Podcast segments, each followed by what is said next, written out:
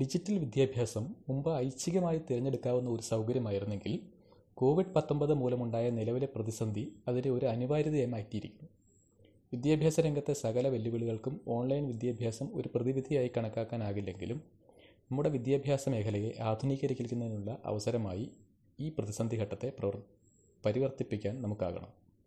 Online വിദ്യാഭ്യാസം ത്വരിതപ്പെടുത്താനും പ്രോത്സാഹിപ്പിക്കാനുമുള്ള മാർഗങ്ങൾ സർക്കാർ അവലംബിക്കാൻ ഒരുങ്ങുമ്പോൾ നമ്മുടെ അടിയന്തര ശ്രദ്ധ ചെന്നെത്തേണ്ട ചില സാമൂഹിക സാമ്പത്തിക വെല്ലുവിളികളുണ്ട്. കണക്കുകൾ സൂചിപ്പിക്കുന്നത് ഇന്ത്യയിൽ അറുപത്തെട്ട് പോയിന്റ് ഏഴ് കോടി സജീവ ഇന്റർനെറ്റ് ഉപയോക്താക്കളുണ്ടെന്നാണ്. എന്നാൽ ഇതിൽ അറുപത്തിരണ്ട് പോയിന്റ് ഒമ്പത് കോടി ജനങ്ങളും മൊബൈൽ ഫോണിൽ ഇന്റർനെറ്റ് ഉപയോഗിക്കുന്നവരാണ്.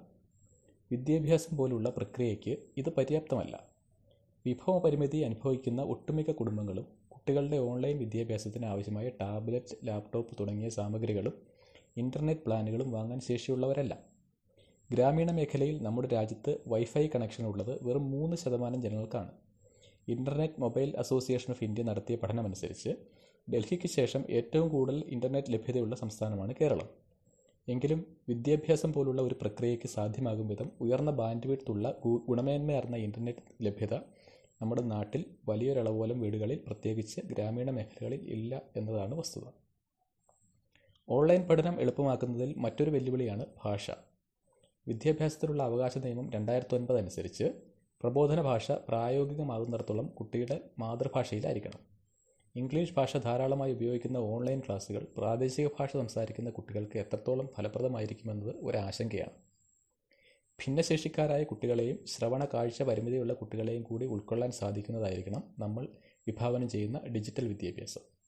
അധ്യാപകനുമായുള്ള അടുപ്പവും വ്യക്തിഗത ശ്രദ്ധയും പഠന വൈകല്യമുള്ള കുട്ടികളെ സംബന്ധിച്ചിടത്തോളം വളരെയധികം പ്രധാനമാണ്.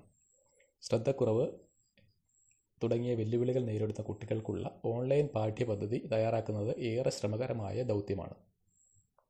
സ്കൂൾ നൽകുന്ന സാമൂഹിക അന്തരീക്ഷത്തിൽ വളരാനുള്ള അവസ്ഥ നഷ്ടമാകുന്നത് കുട്ടികളിൽ ദൂരവ്യാപകമായ പ്രത്യാഘാതങ്ങൾ ഉണ്ടാക്കുകയാണ്. ഡിജിറ്റൽ വിദ്യാഭ്യാസം ആസൂത്രണം ചെയ്യുമ്പോൾ ഈ വസ്തുതകൾ കൂടി കണക്കിലെടുക്കേണ്ടതാണ്. ഓൺലൈൻ വഴി വിദ്യാഭ്യസിക്കാൻ തയ്യാറെടുക്കുന്ന ഒട്ടേറെ കുട്ടികൾ അവരുടെ കുടുംബങ്ങളിൽ ടാബ്ലറ്റ് ലാപ്ടോപ്പ് തുടങ്ങിയ ഗാഡ്ജറ്റുകൾ ഉപയോഗിക്കുന്ന ആദ്യത്തെ ആളാകാം. ഇത്തരം ഗാഡ്ജറ്റുകൾ ഉപയോഗിക്കുന്നതിന് കുട്ടികളെ സഹായിക്കാൻ അറിവുള്ളവരല്ല പല രക്ഷിതാക്കളും അധ്യാപകരും. ഇന്ത്യ ഇന്റർനെറ്റ് റിപ്പോർട്ട് രണ്ടായിരത്തി പത്തൊമ്പത് അനുസരിച്ച് ഇന്റർനെറ്റ് ഉപയോഗിക്കുന്നവരിൽ മുപ്പത്തൊന്ന് മുപ്പത്തിമൂന്ന് ശതമാനം മാത്രമാണ് സ്ത്രീകൾ. ഗ്രാമപ്രദേശങ്ങളിൽ ഈ അനുപാതം കുറയുന്നു. ഓൺലൈൻ വിദ്യാഭ്യാസത്തിലേക്കുള്ള ചവിട്ടുപടിയിൽ ലിംഗപരമായ അസമത്വം ആശങ്കാജനകമായ മറ്റൊരു വെല്ലുവിളിയായി നിൽക്കുന്നു. അറിവിന്റെ താക്കോൽ മുൻകാലങ്ങളിൽ നമ്മുടെ അധ്യാപകരുടെ കൈവശമായിരുന്നു. ഇന്ന് അതല്ല സ്ഥിതി. ഏതൊരാൾക്കും സ്വയം അന്വേഷിച്ച് ഏതറിവും കണ്ടെത്താവുന്ന അവസ്ഥയുണ്ട്. ഇവിടെ അധ്യാപകന്റെ ജോലി വിവേകത്തോടെ അറിവ് സംഭരിക്കാൻ വിദ്യാർത്ഥികൾക്ക് മാർഗദർശിയാവുക എന്നതാണ്.